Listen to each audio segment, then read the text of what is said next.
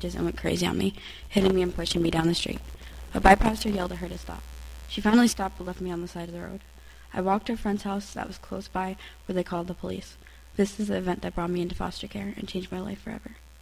I moved in with another aunt and lived with her for about four months until I was removed from there because I was being treated very inappropriately, which is hard for me to talk about.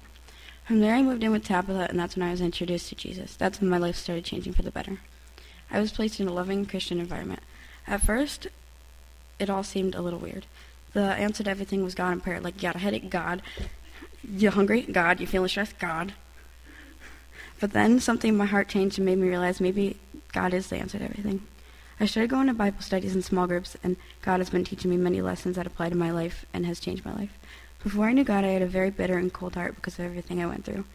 It's not easy to admit, but a lot of me wanted revenge on my aunt that abused me. I wanted her to suffer like she made me suffer. But now, instead of wanting to hurt her, I want to heal her. I prayed that God would soften her heart like He has for me. One specific verse that speaks to me is from Ezekiel 36:26 that says, "I will give you a new heart and put a new spirit in you. I will take out your stony, stubborn heart and give you a tender, responsive heart." Since I've had the change of heart, my life has been better than ever. I've decided to live for God because everything is done for me. I know the road ahead uh, will not be perfect, but God is, and I know He will be with me every step of the way.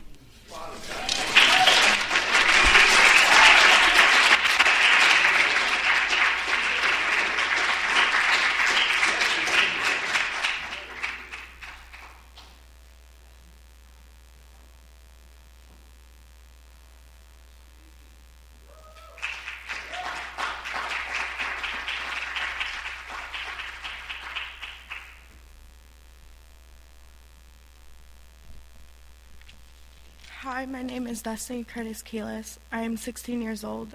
I accepted Jesus as my Savior with my whole heart when I was 13. Before I accepted Jesus with my whole heart, I would go to church and learn about Him. I would pray and sing. I had the influences from my family members, but I wouldn't feel the true connection with them until I was 13. I went to a camp in California called Hume Lake. There I was worshiping like I did at any church, and as I was singing that time at Hume Lake, I felt a connection I never felt before. As I was singing, I felt all the pain in my heart disappearing, and I felt free. After the trip, that was definitely when I started changing my life around. I started being more engaged in the Bible. Instead of just reading it to read because I loved reading, I started forming questions about the chapter and started writing notes and writing verses from the Bible that touched my heart. I started trying to pray more um, pray more for praising God instead of just asking Him for favors like I used to. I even tried paying attention to how I acted more and making sure I didn't cuss as much as I used to. As I started changing my life around, I felt God's connection even more, especially again when I was 15 in the summer.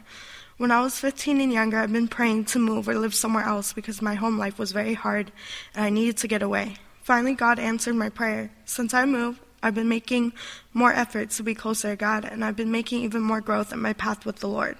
There are many good verses in the Bible, but my favorite chapter is Psalm 23. The Lord is my shepherd, I shall not want. He makes me lie down in green pastures. He leads me beside the still waters. He restores my soul. He leads me in the paths of righteousness for his name's sake. Yeah, though I walk through the valley of the shadow of death, I will fear no evil, for you are with me. Your rod and your staff, they comfort me. You prepare a table before me in the presence of my enemies. You anoint my head with oil, my cup rains overflow. Surely goodness and mercy shall follow me all the days of my life, and I will dwell in the house of the Lord. This verse is my favorite verse because when I stray or know that the devil is getting to me, I read it and it helps me understand and remember why I chose the Lord.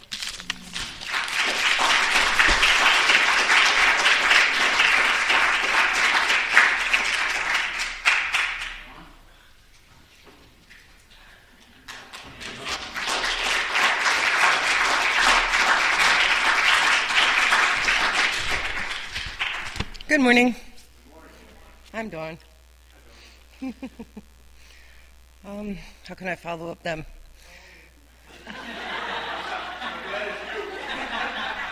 Twenty-five again. All right, I'm forty-five. Um, after trying teenage years um, of living in a household with drugs, alcohol, mental abuse, sexual abuse, um, I turned to drugs and alcohol myself as a teenager, um, not really caring, hoping that I can just escape. Um, eventually, late in high school, I, I met the man of my dreams, and uh, we started dating. Eventually, got married. Um, you know, but life isn't perfect, and neither are husbands and wives. After a very trying situation with my husband, I was filled with anger and vengeance, revenge. Um, I went back off the deep end, going back into drugs and alcohol, partying, not caring. Um, and uh, something in your heart kind of goes, you know what? This just isn't right. You know you shouldn't be doing this. This isn't for you. And, and just wouldn't stop talking to me, and I, I kept trying to push it away and ignore it. And uh, he, God is even more stubborn than I am. So uh, I, I tried this little church that I saw maybe a year earlier. And uh, the first time I came back in here, it was you kind of know it's home. You, everybody accepts you and loves you, and you could feel that God is in here.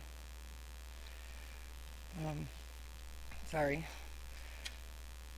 Le- just learning, learning about Jesus and, and God and His love, and and just knowing that even though I'm not worth His blood, He still sacrificed His life for me. Um,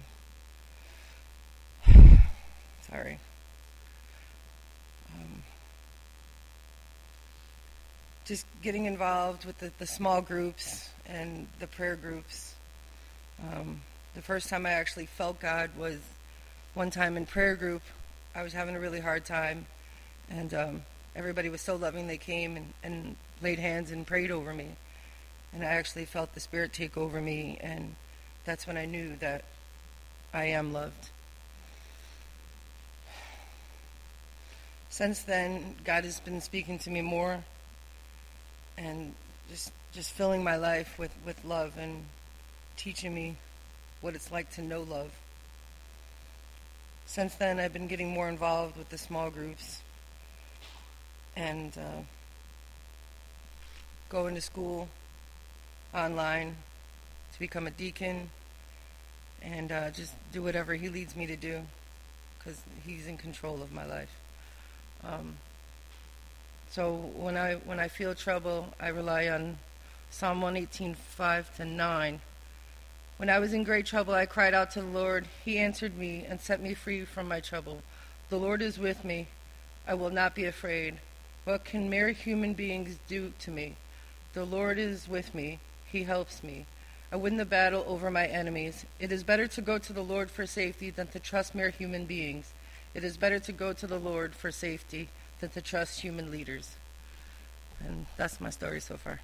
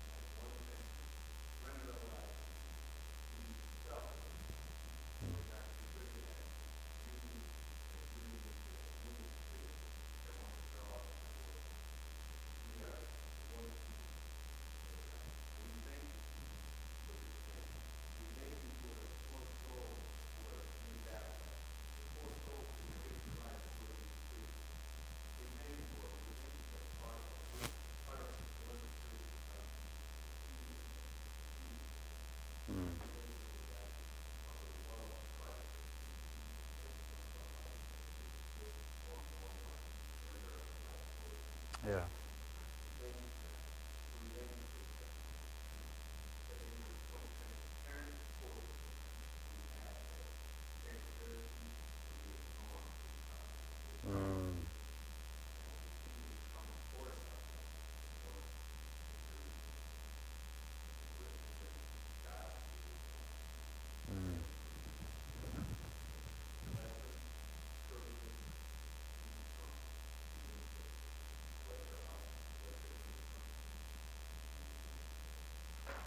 Amen. Amen. And I just love hearing about um, the enemy just tries to sabotage people's hearts and lives at a young age, you know? And we just heard three stories from three young people. All common threads their home, their background, family, and just abuse. And then that usually just hijacks people for a long time. And kind of in Dawn's story, that's, that's where it got her for a long time. And now she gets to this stage in life and she realizes the truth and what it is, and she wants to go after it now, you know. And um, I'm grateful on both ends, but I can see just the, the evil, trapping, conniving, accusing way of the enemy. And he just loves to go out. The younger, the better. The younger, the better, you know. And those that are closest to try and take people down and try and never allow them to build trust in their hearts and in their lives, that's what he wants to go after. And it's so interesting that in order for us to really flourish and blossom in relationship with God, it's all about a reckless abandon of trust. And the enemy just goes after that to sabotage it early on and to just ruin people. And just put them in years of just, I don't know if I can release. I don't know if I should. It's, it's always been taken advantage of. It's always been treated the wrong way. So I just, I don't know. I love what the Lord is doing, but it just, it makes me angry, you know, and it, I'm not okay with the enemy continuing to just, it's on a mission on that all the time, and he's always been like that, and he's always doing it. And he's just causing for people to just rise up and trust him. And take steps of faith and say, he really is who he says he is, regardless of what has happened in people's life, and he's got a way put together the pieces. I don't know what it looks like, but he's got a way to do it. You know, he's got a way to do it. All righty, 1 Timothy chapter 1. Here's why we're looking at this passage. This whole book, really. We'll get back to 2 Samuel at some time. We left David hanging. Ah! That's a Holy Spirit blame. That's all. I mean, uh, yeah, I don't know. We'll get back to David at some point. Um, good news is he's about to uh, he's about to inherit the throne. About to, he'll be king soon. But um, you know, we're just at a season right now to where uh, you know our, our church family. You know, I think about our church family, and the work that God is doing here, and the, and what's happening and what's playing out. We're just entering a new season of just transitions and just different things, and it's for the purpose of building us up and creating a better foundation so that, which I firmly believe, so that he can release and entrust us with more. Because he wants to. I believe that he wants. I believe that he wants to have his bride extremely beautiful here in Naugatuck. And not just our church, other churches. He wants a beautiful bride here in this town. And he really wants it to grow in our state. I mean, let's be honest, our state is even just suffering. This is like, what, number seven, number eight on the list? I just saw this past week people moving out. They don't want to be here. It's just, it has all of its problems. We get that. And then in our part of the state, it has unique problems to our part of the state. There's a lot of challenges. There's a lot of darkness. But within that, there's an opportunity certainly to shine. There really is. And it doesn't just happen by good intentions. I can promise you that. Good intentions just will not get it done. In the fight of faith, it just doesn't happen. It's good to have good intentions, but it doesn't really win you anything. And for a church family, God has set up a system, a way of at least coordinating and putting together strategically people to help build up his bride so that way they could be entrusted with more. And we're headed towards that. Um, when you first do a church plant, like this one was, like this church was, it was, hey, listen, we just, I think that this is what God wants us to do, so we're going to start showing up and having services. We'll meet other pastors, we'll try and figure out what's going on, we'll get a lay of the land, and um, we'll just kind of see what happens. And so he spent a lot of time really just trying to figure out if the Lord's hand is actually going to do anything with it. And what has happened over time, it certainly seems like that the Lord definitely wants to do something. And to be honest with you, you know, what I found out over time I think that in God's heart, I, I don't know if there's things like, is, is he in this? Is he doing that? Is he in this? Is he doing that? I, I've come to find and understand his heart a little bit better. I honestly think that if he's put something in somebody's heart, if he's placed it there, then you move in it, he's already in it. It's just, it already is. And you can't even judge it by the immediate and what it might look like right away. And sometimes that's what we like to do. You just make a first move, and then, like, if an idea got shot down, or uh, a relationship got rejected, or it got negatively perceived, or nobody acknowledged or gave recognition, it's like, oh, that, that wasn't the Lord's will. And it's like, no, that's not how God works. If He's put something in your heart, and that's the big if, right? If he's put something in your heart and he's put it there, you move forward on it until you see which way he's going to bring it. And in a lot of ways, this is the way that this church family has developed. And so now we're coming to a place where I definitely believe that God continues want to build up. He wants to build up his bride beautifully here. He wants to build the church family here. And people need to be in specific places, and gifts need to be in specific places. And um, people need to have an ability to just have what God is doing inside them just shine really brightly. And one of the, the, the, the things that can hurt a church plant is you so often see one face and one figure a lot, namely mine and this one. That's not beneficial long term. Like it helps in the short term, but long term, that's not helpful. That helps to create a culture around one person, and that's not good. And that was never the intention. The intention was to always build up and put together a church, a family, a body of individuals. They say, This is my church. I contribute to this. This is my family. It's not so and so's or that person's, or, or it was never the intention on that.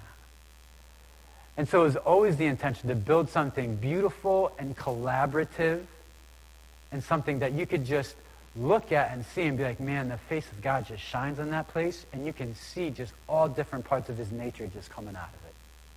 It's very hard to pigeonhole that church because you just have him being displayed in so many different ways through so many different people. Does that make sense? And so we're like entering into that season where that's going to happen. And so what I wanted to do is I wanted to look at biblically, there is somebody who was also in the same season, the same type of transition, and it had to do in the same setting. It was a young guy. He had to go to churches, specifically a couple, and he had to kind of do and navigate the sort of place that we're in right now. And Paul was basically telling him what to do. He said, hey, listen, here's what you need to do. And I think it's super wise and important for us to spend some time looking at, reading, and praying through the wisdom of the Apostle Paul when he directed Timothy as far as what to do. Does that make sense? And so we'll spend some time in 1 Timothy, we'll look at 2 Timothy, and we'll look at all the super wise advice that he gave him. And will help give better clarity to things like church leadership. Like, how, how should a church run? How should people communicate? Who exactly are pastors? Who exactly are leaders? She mentioned the word deacon. What are deacons? How does that work? Why are they even there? What is even needed by titles? Do we even need them? Do we not? What is like a way to look at all of this? And then it's like, well, what about people that, what about prophets and evangelists and these other titles? What do you do with all of that? And so I think it's, I'm looking forward to walking through all of that together and studying it and seeing what the Spirit leads. And I have a sense of what He wants to do here, but it's something that we all have to talk about together, and the Spirit has to just make clear to all of us. And then we move forward on that. Right? Because this isn't a business, this is not an organization, this is a church. And churches are multifaceted. It's a family, it's an army, it's a seminary, it's a hospital. There's multiple parts. And we're all building towards one common end goal, which is to make disciples, baptizing them, equipping other people, changing families, loving other people as God has loved us. That's our common goal. So it's like, okay, how can we get everybody together to like Make that happen and get it done. So we'll spend some time with 1 Timothy. Sound good? All right, let's look at it. 1 Timothy. Let me give you a little bit of background on him. Nothing too extensive. Wrote down a couple of highlights about this guy, Timothy. Like I said, he was a younger guy, and he was he became a Christian because of Paul. And that happened in Acts 16. Paul was just going through planting churches that's what he was doing um, on missionary journeys. He would go out and he would tell towns, groups of people, and basically they would just start churches. And so this young guy, Timothy was there. His dad, his dad was a Greek. His mom was a Jew. So you have like a kind of mixed relationship there. And so that's already difficult. Already difficult. Because in that day and age, Jewish people kind of carried more weight, more significance, and they were just thought of more highly than somebody who was not Jewish. And so you have this young guy, Timothy, and then Paul comes around, and for whatever reason, we're not told, we're only told a little bit, that his grandmother and his mom helped to grow him up in the ways of the Lord. And so what stuck out about him? You know, was it was he a really good speaker? could he really like get other people to rally together around him? Uh, what were his talents? Was he like? I, I don't really know. The Bible doesn't say. But there's something about him. When Paul showed up to the town, he said, hey, we're going to take him with us. I'm taking him with us. Family's like, okay, go ahead. Go ahead. And in fact, what happened is because he was not Jewish, circumcision was like a big deal. And so when he would go around to churches and plant them, the, the Jewish people that were there would be like, listen, you know, I'm not listening to you unless you're circumcised. I'm just not even. Because if you're not, like, you disrespect Moses, you know, and, and that was always the beef. That was always the struggle. was talking about Jesus Christ and then the old covenant and circumcision and laws and Moses and Abraham. So there's like this freedom in Christ, but yet there's all these laws and traditions and definitely a chosen people from Israel. And it's like, it was always difficult to try and navigate that and figure out how people should handle that. And this young guy, Timothy, you know, who's single, he says, you know, at that time he's probably, you know, early 20s late teens, probably when he first meets Paul.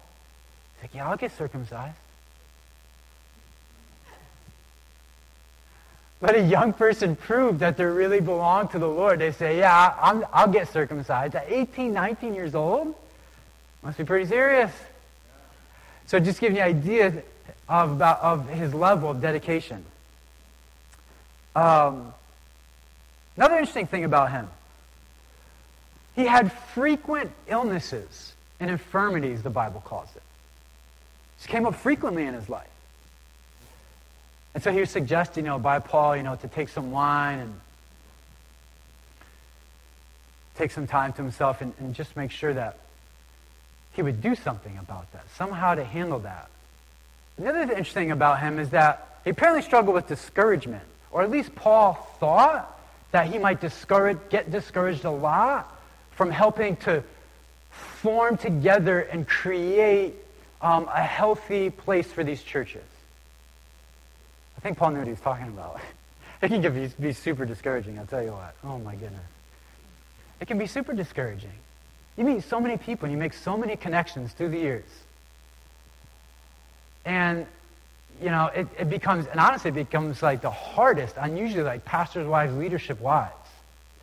Because they want to make close connections and be close with people and like feel like they can trust people. And then a lot of times when that happens, and they feel like it just is like getting someone they can trust someone, people often go, or some kind of dramatic event takes place, or something unfortunate happens, and it's very easy to get discouraged on just a whole spectrum of different issues.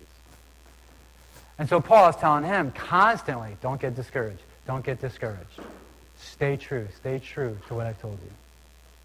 And so that's just a little bit of a snapshot of who we're dealing with and what this young guy, Paul, is like. Pretty interesting life, pretty interesting character.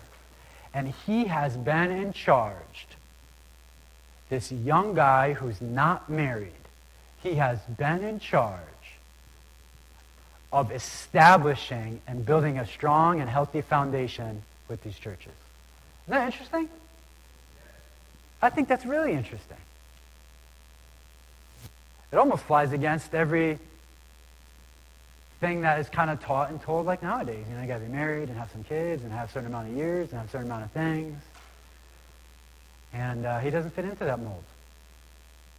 And honestly, when you're around the church for a long time, you find a lot of times that the most impactful and just strong and victorious people, they never really fit one particular mold. They just didn't. But they did figure out how to respond to the Lord's heart and have victory in him.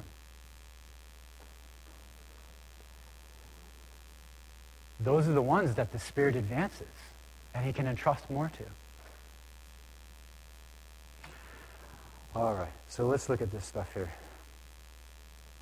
So he's going to help Paul, uh, Timothy understand how to manage the ministry of the local church. How to manage the ministry of the local church. Here's what he says to him.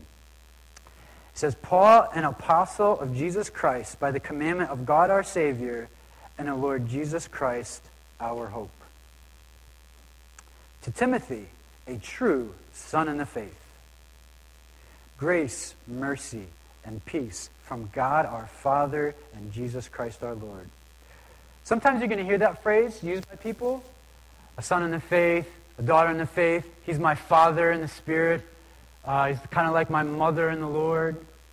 That language is coming from this concept that we just see played out right here in verse 2.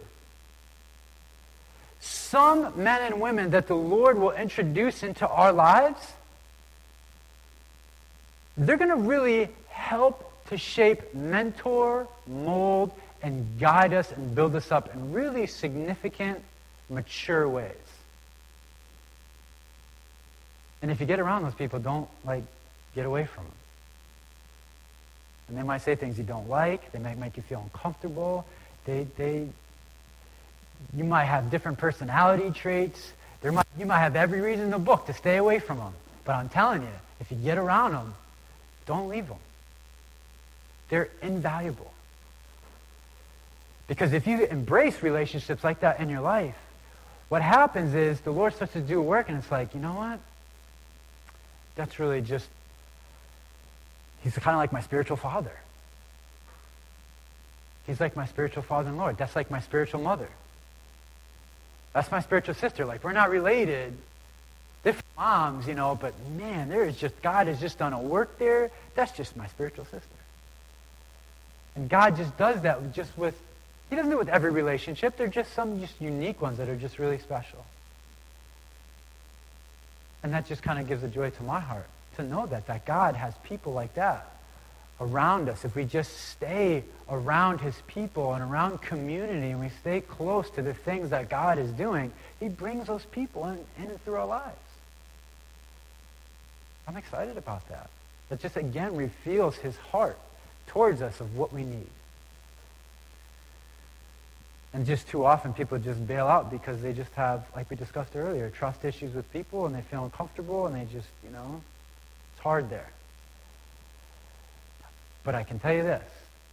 A lot of the good work that God wants to do in your life and in my life, the plan, everybody say the plan. The plan is to involve other people to get that done. You will gain, and I will gain victory, peace, maturity, understanding, revelation from the Spirit Himself as we walk in fellowship with Him and we just walk in surrender. The relationship will grow. There are some unique things to our lives that other people need to be in on for breakthrough to really happen. I'm telling you, it is true. I'm telling you. I've got all that I own on it. It's not a lot. It doesn't matter. I'm telling you, it's very true. And I think it's important for us to realize that and understand that. There are some things that we won't see significant breakthrough on, and we won't really know or understand about God's heart and his nature until we let other people in to those places. Sunday morning won't get it done. A pastor won't make it happen. A worship leader won't do it. A song won't do it. Somebody else's presence. And God has specifically designed it that way. So we can't be self-sufficient and pull ourselves up by our bootstraps, grunt and bear it, and make it happen. That's not the way of the Lord. It's just not. So, to Timothy, a true son in the faith, grace, mercy, and peace from God our Father and Jesus Christ our Lord. Here's what Paul says As I urged you, when I went into Macedonia, remain in Ephesus, that you may charge some that they teach no other doctrine, nor give heed to fables and endless genealogies which cause disputes, rather than godly edification which is in faith. I hope that you see right here, Paul is telling him, listen, go back to Macedonia, which is an area, and then he specifically says, go back to which church? Starts with an E. Ephesus, right? Ephesians, right? That's where he tells them to go back to. He says, go back there.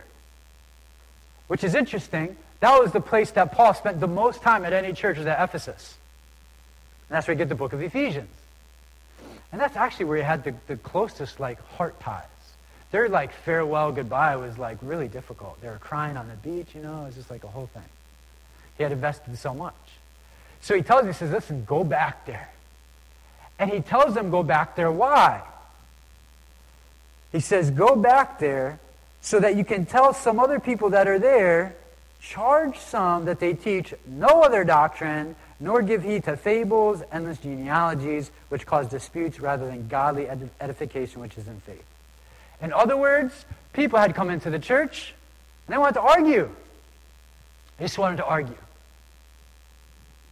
Man, they're arguing about Moses. They're arguing about the old covenant. They're arguing about sacrifice. They're arguing about obedience. They're arguing about grace. This group is trying to say the right way to do it, and this group over here is trying to figure out how to do it. It's just, it's divisive. And Paul's like, listen, I already went there. I laid it out for you. I explained it to you. And you already know it, Timothy. As a young guy, you've got it. And what a charge. Can you imagine if you're Timothy? Apostle Paul just told you, hey, listen, set these guys straight. That's quite the charge. Can I tell you that in a church setting, there's times and places for that? When things invade and they come through and it's like, man, it's not right. This person is not. These people are not. This is just, I don't know. You know, and listen, I don't want to go. We shouldn't be doing it about other churches like that we're not a part of, that we don't fellowship with regularly, that we don't know. Don't do that. Take a close introspective look at our own church family. What happens? The people that come through and what they say.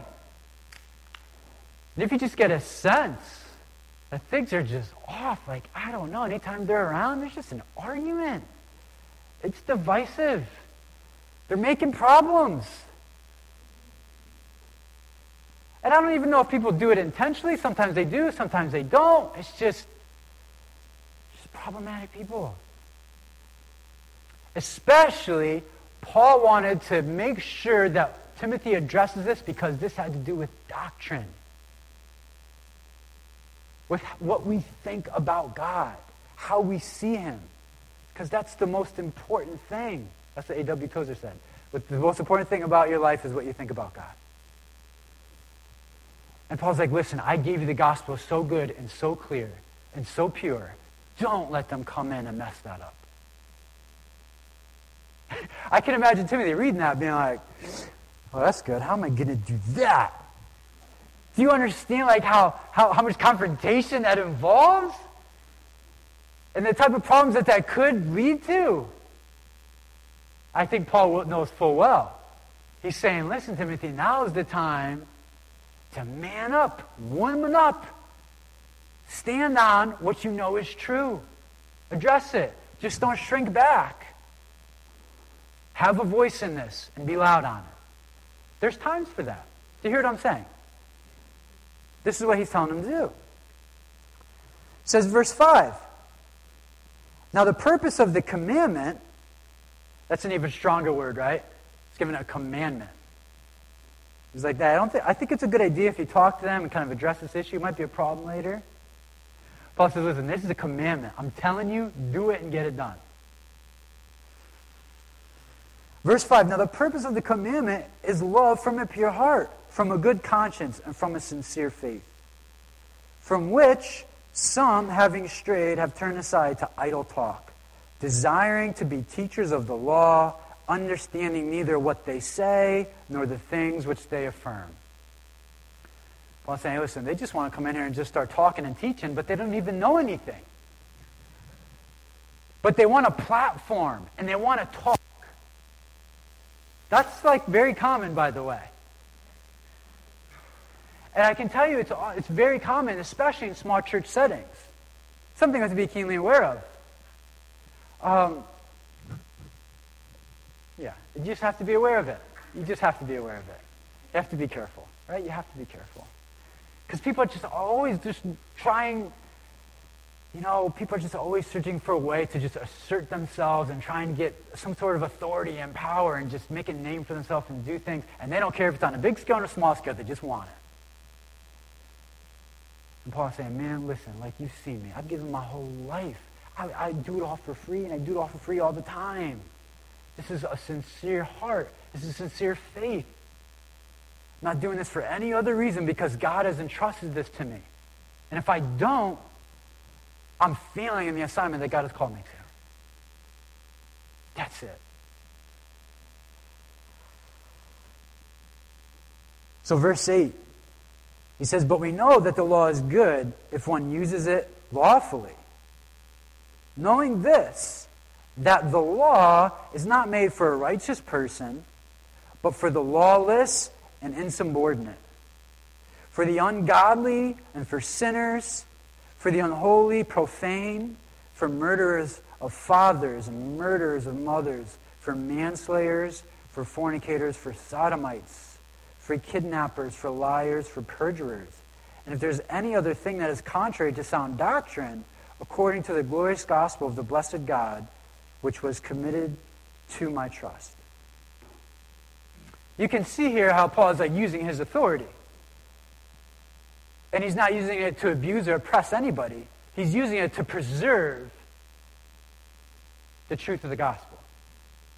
And if there's any ever time that a church leadership should ever use their authority, it should be for that purpose to protect others and to preserve what God has entrusted and the good news that he's given. Never to take advantage, never to feel ashamed, never to manipulate. And unfortunately, that's just usually what most people do. And he says, listen, the law has value, because that's what they're arguing about. They're arguing about the law. And you say, listen, you need Jesus Christ, and you need to accept him into your life and into your heart. But if you're a man, you also need to be circumcised. You need to do both. And if you don't, you're not really truly a follower, and his grace doesn't cover you. So that was the big debate. And that's why Paul was saying, hey, listen, there's value to the law. God gave it. It made us able to see what kinds of things are wrong. God clearly says there's no room like to murder somebody else. That's not okay. It's not okay to kidnap other people. Not okay. It's not okay to take advantage of other people. Not okay. It's not okay to covet what somebody else has because you think you deserve it. It's not okay. Right? That's the law helps us to show. It helps to show that in God's heart there are some things that are not okay. He calls that sin. It's sinful. And he's saying, but listen, Jesus came to fulfill all that. Because you're never going to get it all done and behave perfectly. And you're never going to perform perfectly. So Jesus had to fulfill that law. And the curse that actually brings with it. Because the curse that comes with the law is this weight that you always have to perform perfectly. And if you don't, God won't hear you, He won't bless you, and He won't move. Who likes to be in a relationship with somebody else where you feel that pressure? I'm pretty sure nobody does. Hey, listen, unless you like act nice to me, talk nice to me, unless you do this for me, I'm going to withhold. I'm going to withhold. And I'm going to like put you in probation or something, but you're going to know I'm mad.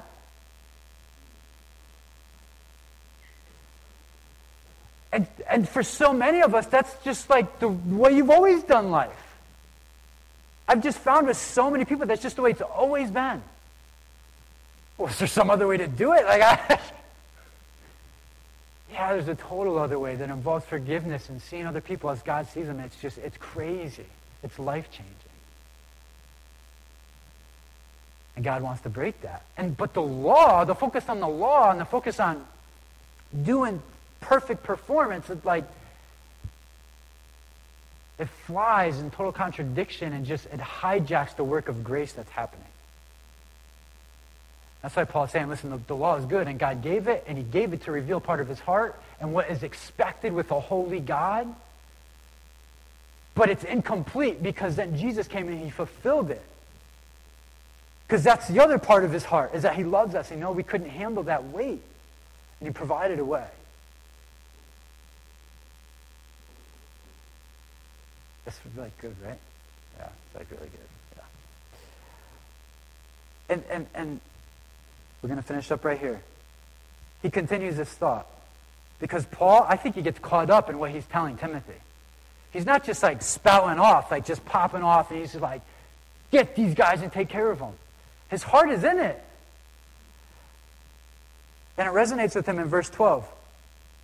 He says, And I thank Christ Jesus our Lord who has enabled me. It's like it just shifted now. Like he's talking about the grace and law and God's favor and his sacrifice and his selflessness. And, and now he's just being reminded about how God did that in his own life. It's just shifting now. He says, And I thank Christ Jesus our Lord who has enabled me because he counted me faithful, putting me into the ministry. Although I was formerly a blasphemer, a persecutor, and an insolent man. But I obtained mercy because I did it ignorantly and in unbelief. And the grace of our Lord was exceedingly abundant got that highlighted. Because it wasn't just for Paul. The grace of our Lord was exceedingly abundant with faith and love which are in Christ Jesus. He says, This is a faithful saying and worthy of all acceptance that Christ Jesus He came into the world to save sinners, of whom I am chief. However, for this reason, I obtain mercy, that in me, first, Jesus Christ might show all long suffering as a pattern to those who are going to believe on him for everlasting life. Here's what that means. What he's saying is, he's not saying, listen, I'm an apostle, just get it done. I'm an apostle. The apostle has spoken. Timothy, get it done. The words of the apostle. Make it happen. He's not just relying just on his authority, right? It's just, it's just not about, ah, we just do these things, you know? It's just not about names and positions and just titles and these things.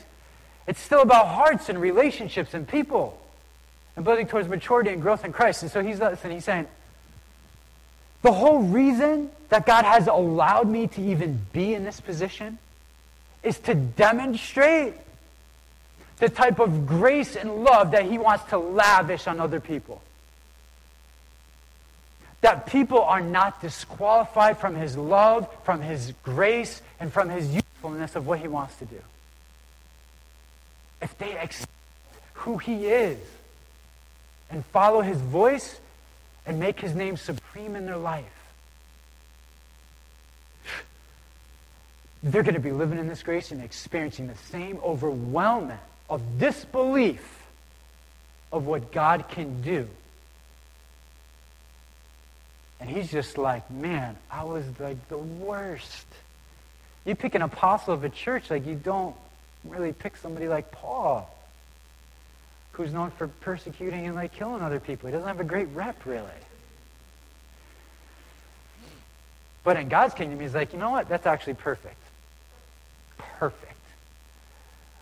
What a loser who is so far off and nobody expected anything from. You know what? He's just, he's going to respond. I know he will. I just love that. That's at his heart of hearts. That's how he feels. And that's what should be driving the church. Is that same heart. So no matter who we come in contact with. That's a reality that people can live in. And not just here on a Sunday. But the people like at church are just telling and sharing people with that in class, at work, online, like wherever. They're just like, man. God just has an amazing plan and call on your life. Just believe in him and give your life to him. You want to debate theology and all this other stuff, like whatever. I'm just telling you. He just does. And he's just good. So here's the charge that he leaves to Timothy. This charge I commit to you, son Timothy, according to the prophecies previously made concerning you, that by them you may wage the good warfare, or the good fight, having faith in a good conscience, which some, having rejected, concerning the faith have suffered shipwreck. Of whom are Hymenaeus and Alexander, two guys, I guess, that have just shipwrecked themselves. And look at this language. Whom I delivered to Satan, that they may not learn to blaspheme. I mean, Paul is not playing around like with the church. Like he's just not playing around. And to be honest with you, I don't think that the Father is playing around with the bride and his church when he goes to present his bride, the church, to his son, Jesus Christ. We're not playing games. This is like serious business here. We're waging war in the heavenlies. And nobody is disqualified. The only way we disqualify ourselves if we just say no to his voice and we decide not to respond. That's how we're out. And the Spirit of truth just says, you know what? I, I just can't reside there. I can't do what I want to do there. It's not going to happen. And the Spirit of truth just goes to another person. And you just see a hungry heart, maybe that just has all this other stuff, but man, they're hungry and they want to move on and grow. And the Spirit says, I'm residing here for a while. I can be stewarded well here. And so, so what, I, what, I, what I want to ask the Lord for us this morning is to have those hearts and to come with Him with those hearts. That the Spirit would just look over just our hearts and be like, yes, I can reside there. I can have my way and do what I want to do there. And more of my fullness I can just reveal there. Because this thing is, man, it's a fight, right? It's a fight. But it's a good fight and one worth fighting. It really is. And the thing that excites me about our fast is that everywhere throughout the Bible, we never read Daniel. We didn't get to it this time. Um, but it said in Daniel there that, you know, he did, he prayed, and the angel came, and 21 days for the answer to come. And heaven said, the angel said, hey, listen, I heard your prayer day one. I intended to be there. The message was sent out. I intended to be there. But I got detained. I got held up. The prince of Persia, he held me up. He delayed me. It's like he had him in a bear hug or something, you know, or I don't know. Like they were just wrestling. Like he, he held him up.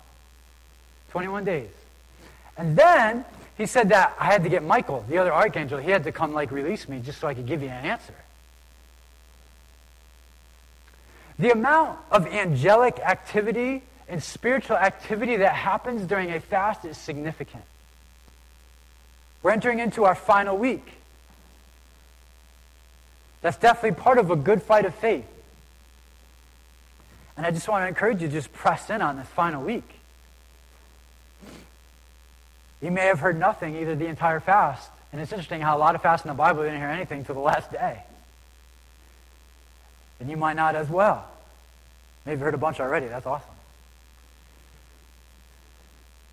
But the interesting thing is, this is definitely a fight of faith. And that Daniel idea and fast and the picture we get to see from heaven, it really highlights the point of persistent prayer. Just staying engaged. Staying engaged.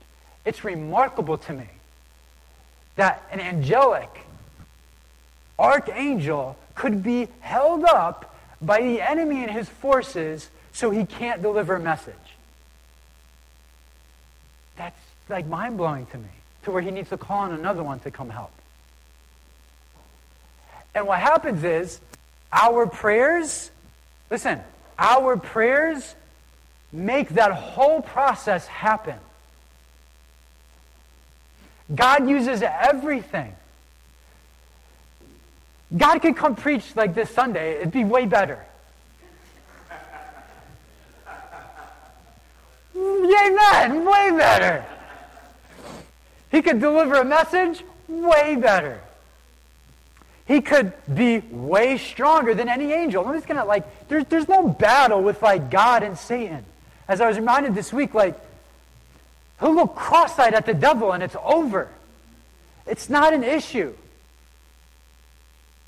But there is an issue, there is a struggle, there is a fight in this spiritual realm with the angelic beings and the supernatural. There just is. God is on the throne. He already knows he's in ultimate control. He, he's amazing, just amazing. But he has chosen to use every created being for his purpose for them to fulfill their part. He's chosen angels to deliver messages. He's chosen us to pray from our heart and, and, and pray back things He's put in our hearts so the angels can move and bring messages.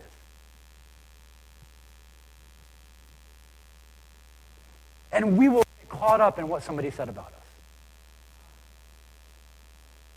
Or how we're discouraged that day. I'm not downplaying those things. Like those, those are significant, but I'm saying, like, do you see the effect that that has on the battle at hand? They hijack a lot of places where maybe they shouldn't.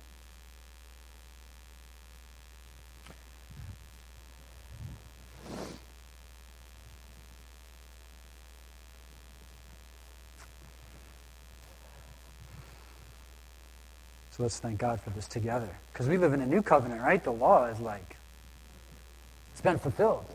It's been fulfilled. We don't carry the weight of that. Perfect performance, See you later. Jesus took care of it. But at the same time, right? Faithful obedience, grateful response, partnership, and actively abiding. Hello. Right? It's still there. We're not like off the hook at all. But we're definitely off the hook from a weight we could never carry. So, Father, we just thank you for the blood of the new covenant that covers us, that washes us clean. We don't even fully understand what that means all the way. Continue to reveal it to us. Continue to remind us more about your grace that is just poured out and lavished among us.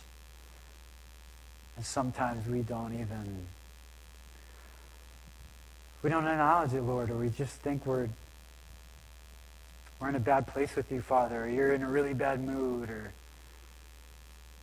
I don't know, Lord. Our minds just go crazy places. And your grace, Lord, covers us. And we just thank you for it. We thank you for the forgiveness. And you've called us to be that forgiveness in the world around us. That's what we're called to live out.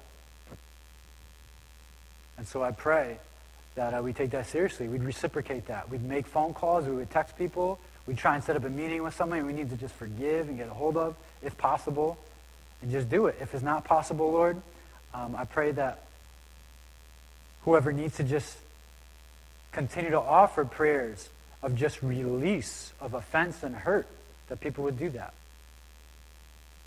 Because we drink the cup of forgiveness that we receive, and there's no way we can hold on to against other people. So thank you that you've done it for us, Lord. Show us how to do it to others. So we take and we drink.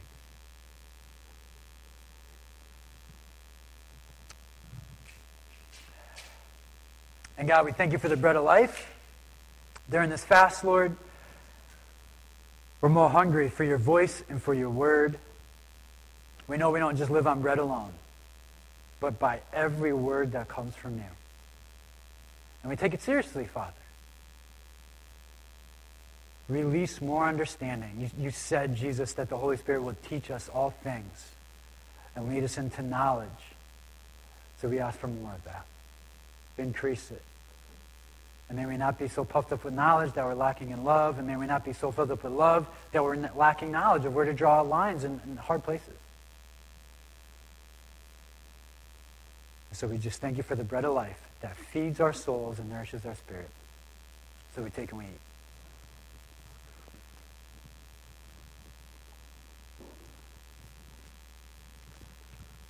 One hundred four. Let's stand and close in prayer. I really wanted to sing, but it's pretty late.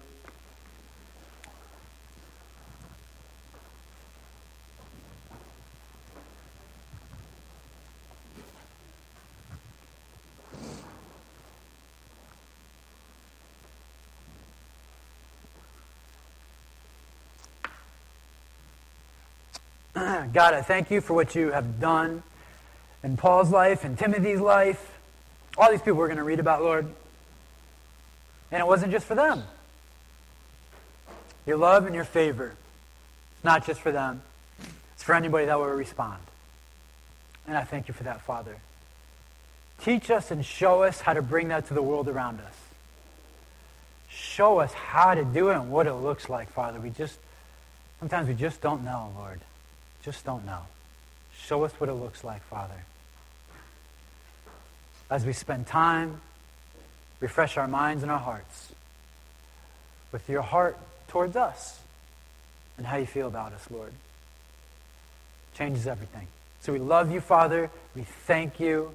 We give you praise. We give you glory. We give you honor. I pray that we would just declare war on anything that tries to come into our mind and our hearts that's just not from you and not about you. I pray that we just declare war on those things in our life. And we wouldn't be okay with it. And we'll struggle and we'll fight pray that we wouldn't stop until we see the mind of Christ truly being victorious. Thank you, Father, we can find strength in you. Thank you, Father, that you're going to help us through. In Jesus' name, amen. Amen. Hey, listen, we got a bunch of legal fast food downstairs.